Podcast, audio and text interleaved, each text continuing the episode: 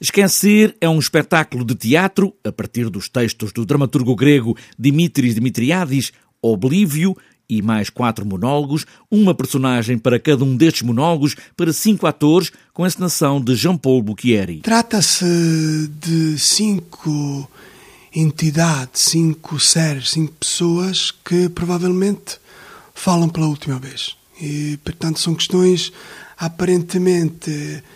Eh, que refletem um bocadinho a vida, o mundo, mas que, sobretudo, são questões que ligam muito à filosofia e, e à vida, o modo como vivemos a vida, a relação difícil que temos com a morte. É uma morte não no sentido shakespeariano do Hamlet, mas é uma é uma ideia de um fim de qualquer coisa, sobretudo. O que é que fazemos, o que é que dizemos quando sabemos que falamos pela última vez. Muitas vezes, quando me vou deitar, Desejo, de um modo que não admite nenhuma dúvida nem a menor hesitação da minha parte, não acordar.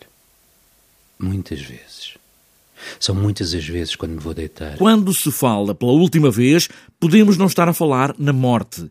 É essa a ressalva que quer deixar o encenador Jean-Paul Bouquieri. Quando se fala neste espetáculo, se fala de morte, parece quase a ideia de uma morte trágica. Eu acho que esse esquecer de trágico não tem absolutamente nada tem uma relação com qualquer coisa que não conhecemos, e portanto, sim, a morte, mas não é uma morte. Quer dizer, porque é que nós realmente temos medo da morte? Porque não a conhecemos. Portanto, como em todas as coisas, aliás, os grandes textos do teatro foram escritos em coisas que o ser humano ainda não percebeu: a morte e o amor. Aqui, no Depois do Depois, sozinho, eu estava à espera na paragem do autocarro, eu vinha atrasado, a fila de espera não parava de crescer, ódio ao autocarro, ódio aos outros que estavam à espera e não paravam de crescer, ódio a tudo à minha volta.